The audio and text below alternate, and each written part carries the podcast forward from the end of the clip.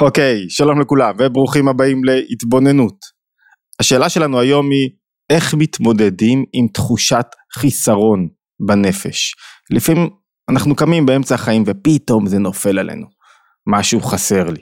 אני מרגיש שאני לא במקום שלי. החיסרון הזה יכול להיות חיסרון רגשי, חסר לי אהבה, חסר לי תשומת לב, החיסרון יכול להיות גשמי, חסר לי משהו, אני מרגיש שאני לא ממצה את עצמי, שאני לא משפיע מספיק, שאין לי את הדברים שאני צריך, לא טוב לי. ובכל פעם שאדם חווה חיסרון, אחת משתיים, או שהוא ילך להשיג את החיסרון הזה, ואז החיסרון הפך להיות מנוע להשלמה, או שהחיסרון יתפשט בתוכו, אם זה חיסרון נפשי, רוחני, רגשי, יתפשט בתוכו ויוביל אותו למקומות לא בריאים בנפש, כמו ריקנות, כמו עצבות, כמו תחושת היעדר, כמו תחושת קורבנות, חסר לי משהו, אני כרגע לא חי באמת עד שאני אשיג את הדבר שחסר לי. זאת אומרת, בגלל החיסרון אני מרגיש שהחיים שלי חסרים. כל רצון מבטא חיסרון מסוים, חסר לי משהו, אני רוצה משהו, זאת אומרת שחסר לי את הדבר הזה ולכן אני רוצה להשיג אותו. אבל יש פער מאוד משמעותי בין רצון שמוביל אותי להגשמה ועשייה וגילוי כוחות ופעילות לבין רצון שמבטא חיסרון שלא בהכרח אפשר להגשים אותו. ואם אפשר להגשים אותו, אני, אני עדיין חי בסופו של דבר בחיים של חיסרון. והחיים הם עכשיו, החיים הם הרגע, אני כל הזמן מחכה שהחיסרון הזה יושלם והוא לא יושלם, ואני חי חיים ואני חש, וואו, אני לא משפיע, אני לא מספיק טוב, חסר לי בתנועה מש... רגשית מסוימת שלא מתגלה בי, חסרה לי אהבה, אני חי חיים שלמים וחסרה לי אהבה, חסרה לי תשוקה, אני מרגיש את זה, אוקיי, לא תמיד, זה מערער לי את כל החיים, אבל זה דבר דומיננטי בתוכי. שאלה גדולה, איך לוקחים את החיסרון שהוא מוטבע בנפש, בנפש יש תנועה טבעית לחיסרון, איך לוקחים את החיסרון הזה, מונעים ממנו מלהיות משבר נפשי, ואם הוא כבר משבר נפשי, איך הופכים אותו למנוף, לצמיחה והתעלות וגילוי משהו אחר. לפני שנסביר איך עושים את זה, אני רוצה להגיד כבר שבוע הספר עכשיו, ואם אתם מוצאים אה, ערך כלשהו, מצאתם בשיעורים שאנחנו מעלים, בהרצאות, בלימוד, בהתבוננות, בעבודה הפנימית, אם אתם מוצאים ערך כלשהו, אתם חייבים שיהיה לכם את הספר, לפרוץ את גבולות האישיות. הוא מסכם את יסודות תורת הנפש ביהדות, מסכם רעיונות מאוד אה, משמעותיים, אני חושב בשפה אה, שהיא קולחת לכל אדם, התגובות נהדרות, זאת אומרת, אני לא עכשיו אתחיל לשבח את הספר, אבל אתם חייבים אותו אצלכם. שבוע הספר, תיגשו לדוכני ידיעות ספרים, יש להם את, ה, את הספר בכלל, את כל הספרים, יש לי שישה ספרים אצלהם, אבל האחרון חשוב מאין כמוהו, מאוד מומלץ, אוקיי, אחרי שאמרתי את זה, אני גם יכול להזמין אתכם להירשם לערוץ אם עדיין לא נרשמתם, ולהצטרף לקבוצות הוואטסאפ כדי לקבל עדכונים על הרצאות וכולי. טוב, נחזור למסלול המרכזי שלנו אחרי ההפסקת אה, אה, פרסומות לספרים. באמת אני חושב שהספר הוא, הוא מבחינתי הוא כאילו מכנס את עיקרי הרעיונות, הרבה פעמים אנשים באים שואלים אותי רגע מה תן לי תמונה רחבה, ת, תן תמונה מקיפה, יש תמונה מקיפה, רק מה ההבדל בין ספר לבין הרצאה שספר דורש יותר מאמץ, לקרוא לאט לאט, להתבונן, להבין, לנקות דעות קדומות, לנסות להבין את הקונסטרוקציה, את המבנה של הנפש שנשטח שם ואת המבנה של האישיות ואיך אפשר לפרוץ את גבולות האישיות. אוקיי. כדי להבין איך הופכים חיסרון למנוף, אני רוצה שביחד נצלול לתוך ביאור של אדמו"ר הזקן, רבי שניאור זלמה מיליאדי, לפסוק משיר השירים, שמחוני בעשישות, רבדוני בתפוחים, כי חולת אהבה אני. אם נפתח את הפסוק הזה, או את הביאור לפסוק, נוכל למצוא שלוש דרכים, שכל אחת מהדרכים הללו מלמדות אותנו איך אנחנו מתמודדים עם חיסרון, ו- ואיך מכנסים את כל הדרכים הללו בעצם לדרך אחת, שהופכת חיים של חיסרון, שחיסרון הוא דבר טבעי בנפש, לחיים של הגשמה והשלמה. ומימוש יותר כוחות. אז בואו נתחיל. מה זה סמכוני בעשישות? מה זה עשישות? אומרים חכמים, עשישות זה יין, זה, זאת אומרת שימו, תעזרו לי לקום, תסמכו אותי, תדחפו אותי קדימה באמצעות יין בעשישות. רעיון לא רע בכלל. אנחנו מדברים פה בשיר השירים על מאמר כנסת ישראל. כנסת ישראל, הנפש קורית בגלות, היא חשה חיסרון, חשה מרחק, חסר לה משהו מסוים. חולת האהבה, מה הכוונה? זה, מה זה חולה אהבה? יש אהבה, כשאני אוהב, אני מגשים אהבה. אני עם בת הזוג שלי, אני חי איתה. יש לנו אהבה, אנחנו מגלים את האהבה. ויש חולה אהבה שהאהבה לא באה לידי גילוי. זאת אומרת, אני לא מצליח להכניס את האהוב לתוך החיים שלי. משהו חסר לי בתוכו. אומר אדמו"ר הזקן, מה זה חולי של אהבה? שנקראת חולת אהבה, שחולי זה בא כשאינו יכול למלא חפצו ורצונו. אני אשים חלק מהמקורות, נשים אותם באתר התבוננות, כרגיל מוזמנים לעיין שם תמיד במקורות. ואז הוא נותן דוגמה. כי עניין מעשה באחד, שאלה בליבו טינה. מה זה המעשה הזה? הולכים למסכת סנהדרין, עמוד, אה, אה, ואז במסכת סנהדרין כתוב כך, בדף ע"ה עמוד א', כתוב כך, אמר רב יהודה אמר רב, מעשה באדם אחד. משהו מאוד מוזר שמובא דווקא בתוך הגמרא, מוזר יחד עם זה אמיתי ורווח. מעשה באדם אחד שנתן עיניו, התאהב במישהי. והעלה ליבו טינה. זאת אומרת, נעשה חולה מאהבה, כל כך, היה דלוק עליה. אפילו לי, זה קצת לא נעים כאן לעבור על הגמרא הזאת, אבל גמרא, בואו נעבור עליה, נבין מה היא אומרת מבפנים. עוד פעם, איפה אנחנו? אדמו"ר הזקן, כדי להבין את החיסרון שאנחנו חיים איתו, ואת ה, את, את הנפש החסרה, את חולי אהבה, לוקח אותנו לגמרא מסוימת, שבה מסופר על אדם אחד שיש לו ליבו מלא טינה, ליבו מלא אהבה, והוא נעשה חולה מאהבה. באו, שאלו לרופאים, שאלו את הרופאים, אלה שמבינים בנפשות, מה עושים? אמרו, אין לו תקנה. עד שתיבהל לו, איך הוא, עד שלא יממש את האהבה שלו. אמרו חכמים, חכמי ישראל שהם לא הרופאים, ימות ואל תיבהל לו. אז הרופאים אומרים, טוב, לפחות תעמוד לפניו ערומה. זאת אומרת, לפחות איזשהו משהו מהאהבה הזאת יתקיים. החכמים עונים, ימות ואל תעמוד לפניו ערומה. הרופאים אומרים, תספר, תשוחח איתו מאחורי הגדר במקום צנוע, ככה לא יראה שום דבר, לפחות יהיה איזה קשר כלשהו שאפשר יהיה איכשהו לבטא את, את האהבה הזאת. אומרים חכמים, ימות, ולא תספר עמו מאחורי הגדר. בפשט, ברור למה לא. ההסבר, יש אחרי זה הדיון מתפתח וההסבר למה לא לאפשר לאותו אדם לממש את האהבה שלו, למה? כי כי זה לא שייך, מה היא אשמה בזה שהוא נדלק? מה, מה, מה הקשר? מה, שיסבול, ש, ש, שימות. ולא, ו, ו, ולא, ת, ולא יקרה פה משהו שהוא לא רצוי. בפנימיות יש פה משהו עמוק יותר. בפנימיות התשובה של אותו אדם אומרת, התשובה היא לא במימוש האהבה. חסר לך משהו בחיים. לכל אחד חסר משהו, חסר לי אהבה, חסר לי אה, כושר, חסר לי בריאות, חסר לי, חסר לי משהו רגשי, נפשי, שאני רוצה הרבה פעמים להשלים אותו. הפתרון הוא לא בהכרח בהגשמת הדבר, אנחנו רואים את זה, חסר לך משהו, בטח בגשמיות, אתה משיג אותו, ואז הצמאון חוזר ואז שוב חסר לי משהו, שוב פעם, אה, החלפתי טלפון, אני רוצה שוב טלפון חדש, החלפתי טלפון, אני רוצה שוב טלפון חדש, אני לא מצליח, אלא מה, איפה הפתרון נעוץ? בהבנת הצמאון. כאן זה הזמן להיות קצת מרוכזים. הפתרון נעוץ בהבנת הצמאון, שבעצם הצמאון שיש בתוכי, יש בו משהו שיש בו קריאה גדולה. הצמאון, החיסרון שיש בתוך הנפש שלנו, חסר לי משהו בחיים, חסר לי משהו ולכן אני מחפש משמעות, חסר לי משהו ולכן אני מחפש תענוג, חסר לי משהו ולכן אני מחפש אהבה. החיסרון הוא קריאה, לא להתפשר על המציאות כפי שהיא. החיסרון שאני חווה בחיים שלי, בכל רובד שלו, הוא קריאה לאדם, המשבר הנפשי שבא בעקבות החיסרון, והחיסרון עצמו, הוא קריאה לנו, בואו, אל תוותרו לחיים. בוא תנסה לראות את החיים אחרת, אל תישאר שקוע בתוך המקום שלך.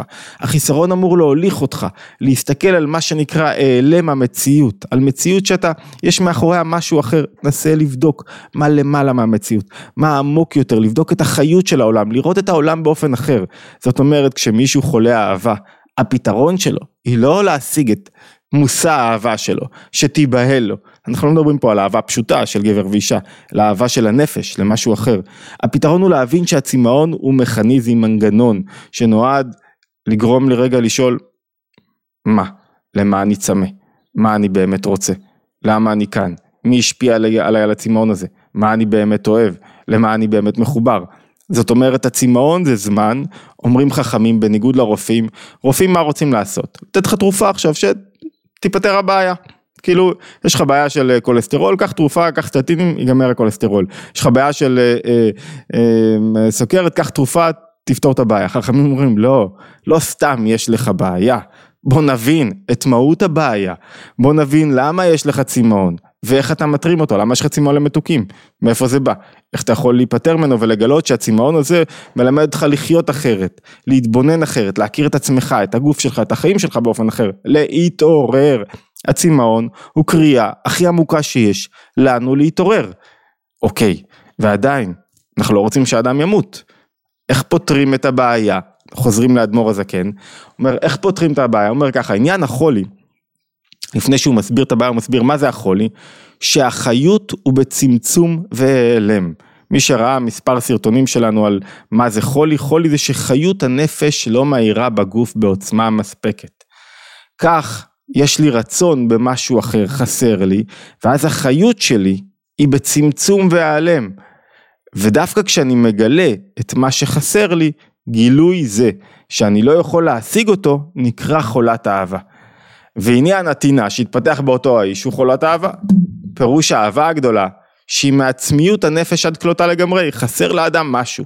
הוא מתעורר, החיסרון הזה הוא בעצם, אמרנו, קריאה להגשמה, אבל זה יוצר אצלו חולי בתוך הנפש. והחולי הזה גורם לכך שהכוחות שלו מסתלקים ולא מתעוררים בו. והוא הוא, הוא לא מצליח להגשים את עצמו, והוא לא יודע מה הוא רוצה. איך פותרים את, הח... את החולי הזה? איך פותחים? סמכוני ורבדוני בעשישות ותפוחים. זאת אומרת, אם סומכים אותך ביין, מעניין, ואם מרבדים אותך בתפוחים או אותך בתפוחים, זה יוביל אותי להתגבר, להפוך את הצמאון, לא להתגבר, להפוך את, הצמ... להפוך את החיסרון לצמאון. להפוך את החיסרון לניסיון להבין משהו יותר עמוק בחיים שלי, להתפתח וללמוד. מה הולך כאן, מה אומר? איך עשישות ותפוחים ירפאו לחולה בחינות חולת אהבה, שואל אדמו"ר הזקן. ועניין הרפואה, מה זה הרפואה? רק להשיב את הנפש, ששוב יחזרו אליי הכוחות, ושוב אני לא אחיה בתחושת חסך והיעדר, ושוב אני לא אהיה קורבן, שוב אני ארגיש שאני במקום שלי, ושוב יהיה לי אור וחיות הנפש, שאני ארגיש וואו, פה טוב לי. הרי יש משהו בחולה אהבה שהוא לא מוגשם, שהוא חסר. אתה לא חי עם אשתך באמת, אתה לא מתפתח איתה, אתה לא צומח, אתם לא בונים בית, חסרה לך. חסר לך משהו, כשחסר לך משהו זה תמיד פחות טוב מאשר המצב של אנחנו ביחד ומגלים עצמיות שלנו. איך פותחים אמרנו? סמכוני, סמכוני, בעשישות רבדוני, בתפוחים. בואו נראה מה זה. עשישות הם ענבי היין. כתוב בהושע, אצל הנביא הושע, ככה כתוב, ויאמר השם אליי, עוד לך אהב אישה, אהבת רע, רע, ומנאפת כאהבת השם את בני ישראל, והם פנים אל אלוקים אחרים ואוהבי עשישי ענבים. זאת אומרת, אומר הנביא, שבני ישראל על פי רש"י, הם אוהבים מה? להשתכר בעינם, ואינם עוסקים בתורה, ולכן הם זורקים את הקדוש ברוך הוא לטובת כל מה שמוביל, מתגלה בעקבות שתיית היין. השישות מובא כאן, השישי יין, גביעי יין, מובאים בקונטקסט שלילי, אבל המדובר הוא ביין, בדרך כלל היין מובא יש היבטים בתורה שהוא מובא, יש לנו שיעורים ארוכים על יין, שהוא מובא בהיבט שלילי, אבל יש היבטים שהוא מובא בהיבט חיובי. זאת אומרת, הקידוש הוא על היין, היין מגלה דבר מסוים. בפסח למשל, גם אם האדם לא אוהב לשתות יין, הוא מחויב בארבע כוסות. ובכלל, כל ברכות הנהנים, אני מברך כשאני נהנה ממשהו, אני מודה עליו. יין, כשאני מקדש עליו, אני מברך עליו גם אם אני לא נהנה ממנו. זאת אומרת יש משהו ביין שהוא נעלה וגבוה מכל שאר המשקים מכל דבר אחר. למה? מה עושה היין? היין, מסביר אדמו"ר הזקן, כנוס ועצור בתוכו בהיעלם משהו. היין כנוס בענבים, הסוד שלהם. ואחר כך כשענבים נסחטים יוצא הגילוי. ולכן בטבע כל יין לגלות כל סוד. מה זאת אומרת? איך מייצרים יין? לא מוסיפים לו שום דבר. כמעט. ביסולפית, אבל בעיקרון, יין מיוצר מעצמו, לוקחים ענבים, סוחטים אותם, מתסיסים אותם במשך תקופה מסוימת, ונוצר לנו יין, והיין הופך להיות חוויה, חוויה, חוויית שתייה שמשמחת את האדם, ופותחת לבבות, ומקשרת בין אנשים, עד כדי כך ש, שלמשל אסור לשתות סתם יינם, יין שאין לו, טוב אני לא אכנס לכל הנושא הזה כי זה ארוך ומורכב, אמ, אבל בעיקרון היין כל כך חשוב כי הוא מבטא גילוי דבר פנימי. שניים יושבים שותים יין, מתגלה בתוכם דבר פנימי, והדבר הפנימי הזה יוצר חיבור, ולא סתם חיבור, היין משמח אנשים ואלוקים. למה? מה נכנס יין? נכנס יין יצא סוד, דברים פנימיים. מהם הסודות הפנימיים שלך, זה מה שיוצא. זאת אומרת, אם אתה בפנים מונח נכון, יוצאים כשאתה שותה יין דברים טובים. אם אתה מונח לא נכון, יוצאים דברים לא טובים. זאת אומרת, היין מגלה את האהבה המסותרת. דרך אחת להתמודד עם חיסרון, סמכוני בעשישות, זה דרך של היין. היין מבטא את כוח הבינה. את הכוח של להוציא דבר מתוך דבר, להבין את המציאות, ללמוד יותר לעומק. החוכמה מאין תימצא, פתאום היה לנו ענבים שהם דבר מתוק וטעים, פתאום יש לנו יין שהוא משקה שמקשר בין אנשים, מגלה סודות, וכשמתגלה משהו, מה נוצר אחרי גילוי? שמחה. שמחה הרבה פעמים היא תולדה של גילוי. הבנתי משהו, אה, יש לי בהירות, בהירות בשכל, בהירות בהבנה.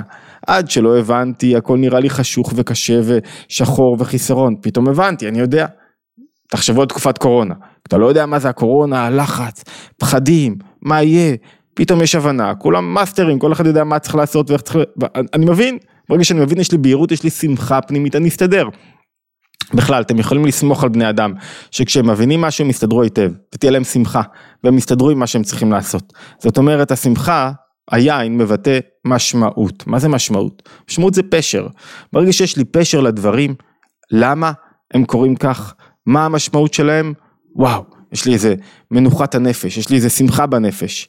כלי ראשון להתמודד עם חיסרון זה למצוא פשר, למצוא משמעות, סמכוני בעשישות, זה שאני פתאום מרים את עצמי איך, לא בהכרח שתיית יין פיזית, משמעותי, ממשית, אלא שאני מרים את עצמי איך על ידי זה שאני בוחן מה מסתתר מאחורי המציאות, מה הכוונה של הדברים, מה הסיפור של החיים הללו, מה, יותר ממה אני רוצה בחלקת האלוקים הקטנה שלי, כאילו, הרבה פעמים אנשים מתבלבלים, זו נקודה סופר חשובה, מתבלבלים בלבול גדול בין חיפוש אחר משמעות, בין להבין, לבין חיפוש אחר כבוד, והערכה, והישגים. זה שני דברים שונים, כשאתה מחפש כבוד אתה לא מחפש משמעות. הוא יושב בבית עשר שנים, הוא מחפש מה המשמעות שלי, איך אני אעשה דבר משמעותי, אתה לא מחפש דבר משמעותי, אתה משקר עליי ועליך. אתה מחפש איך ירבדו אותך יותר, איך תעשה יותר כסף, אתה לא באמת מוכן לעשות את הצעד הנוסף קדימה, כדי להתבונן פנימה.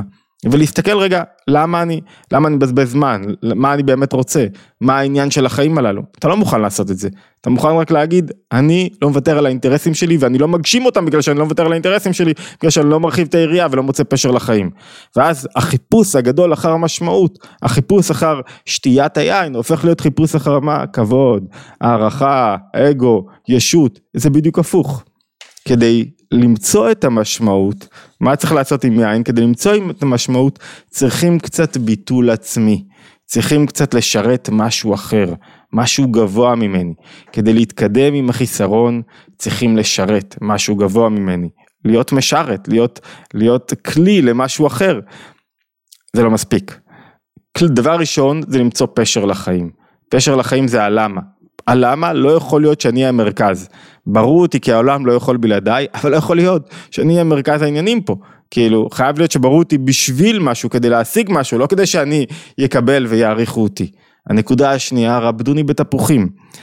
מה מיוחד בתפוחים, מסביר האדמו"ר הזה, כן? הוא אומר ככה, הוא אומר, בתפוח, בניגוד נגיד לציפורן וצורי ו- וכל מיני אה, סמים אחרים, בתפוח יש לו גם ריח וגם טעם.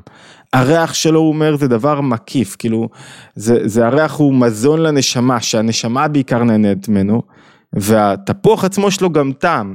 הוא מסביר שיש שלושה גוונים בתפוח, שהם חיצוניות התפוח שמעידים על הפנימיות שלו. לבן, שזה כנראה הטעם הירוק שלנו, אדום, והממוצע של שניהם ביחד.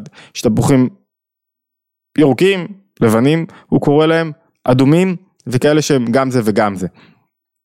ומה הצבע של התפוח מורה? על עצמיות התפוח. מה זאת אומרת עצמיות התפוח? שחמיצות ומתיקות הם שני צדדים שמגלים ביחד את הנקודה העצמית שלי. מה זה הנקודה העצמית שלי? בואו נבון בזה טיפה יותר לעומק. יש לפעמים זמנים חמוצים בחיים, בחיצוניות, ויש לפעמים זמנים מתוקים בחיים, ויש שילוב של חמוץ ומתוק, שאתה קשה לך להפריד בין הרע והטוב, בין הדברים החמוץ, קצת מריר לפעמים, לבין הדבר המתוק. שניהם ביחד, אם אתה מצליח לשלב את החמוץ והמתוק ולזהות בתוך החמוץ את הערך העצמי, מה זה הערך העצמי? זה התענוג העצמי. מה זה תענוג העצמי? תענוג עצמי זה חיבור פנימי לתוך המקום שבו אני נמצא.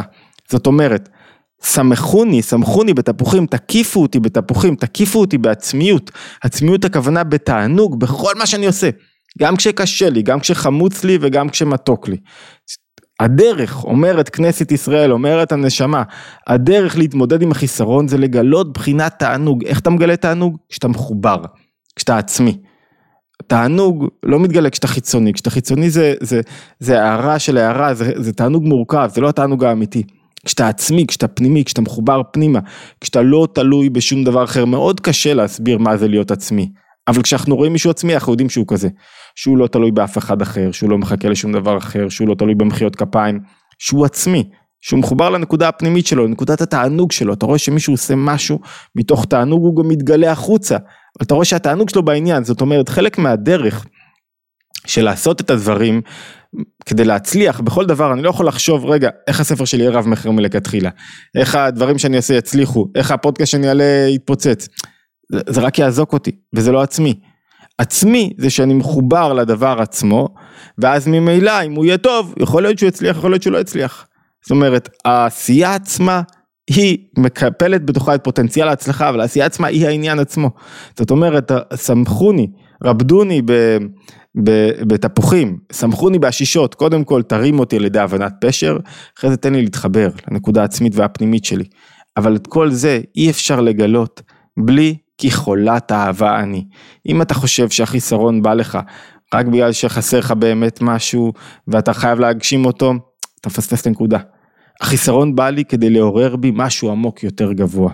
זאת אומרת לעורר בי צורך עמוק יותר, לגלות את החיבור הפנימי שלי למשהו עמוק יותר במציאות. זאת אומרת, כשמישהו מחפש משמעות, למה אדם מחפש משמעות? אם אתה ממרקר את הספר של ויקטור פרנקל, העיקר הוא לא במשמעות, האדם הוא באדם מחפש, זה העיקר. החיפוש הוא חלק מצמאון של האדם לא להסתפק במציאות כפי שהיא. להכיר את הפנימיות שלה, להיות לו תשוקה, השתוקקות, למשהו נשגב ממנו, גבוה ממנו, להתחבר למשהו הגבוה ממנו, להגיד אני לא מוכן לחיות חיים סתמיים, שמימיים, לא שמימיים, סתמיים, מש, משמימים, נהדרים, חיים, נהדרים חיות, חיים שיש בהם רק רק מה שאני רואה, חיים שאין בהם תוכן פנימי הרבה יותר, חיים שאין בהם התפתחות, שאין בהם פשר, שאני לא מצליח להבין את הדברים, כל מאורע שאין בו פשר הוא מאורע שקשה לי להבין אותו, חסר לי, אני, אני, אני מאוים ממנו. כשיש פשר לדברים, או, oh, התרוממתי, עכשיו תן לי למצוא את התענוג במה שאני עושה, תן לי למצוא את החיבור העצמי, אלו התפוחים שיש, שבהם אני מרופד. אז כשיש לי, סמכו לי בעשישות, רבדוני בתפוחים, וכל זה כי חולת אהבה אני, אני לא מוותר. על הצמאון שלי, על התשוקה, אני לא בהכרח רוצה להגשים, תיבהל לו, ימות ולא תיבהל לו, אני מחפש לו את ההגשמה, את הצמאון, מחפש להיות בהשתוקקות, ואז אני הפכתי את החיסרון שלי, למה? למעלה, לצמיחה. את המשבר, אני אומר בואנה, אני לא משפיע, אבל יש פה הזדמנות עכשיו להשתוקק למשהו גבוה ממני, יש פה הזדמנות לצמוח, עצם ההשתוקקות היא הדרך לחיות חיים, כי אני רוצה להגביה, רוצה להגיע, רוצה להשיג יותר, סמכוני בעשישות, רבדוני בתפוחים, כי חולת אהבה אני. חולת אהבה זה מעלה, זה לא הגשמתי עדיין את האהבה, אבל יש לי יתרון בעצם מהיותי חולה. אוקיי, התבוננות, חרגנו בכמה דקות מהתבוננות היומית, התבוננות יומית מוזמנים אה, להצטרף לערוץ, אמרנו כבר, לפרוץ את גבולות האישיות, אם אתם מסתובבים בדוכני שבוע הספר, לא יוצא לי השנה להגיע בגלל עודף עניינים, אבל אה, הספר שם, כל הספרים שם, בייחוד לפרוץ את גבולות האישיות, וכמובן להצטרף לקבוצות הוואטסאפ, יש לינק תמיד בתוך הסרטון, להשתמע בהתבוננות היומית הבאה.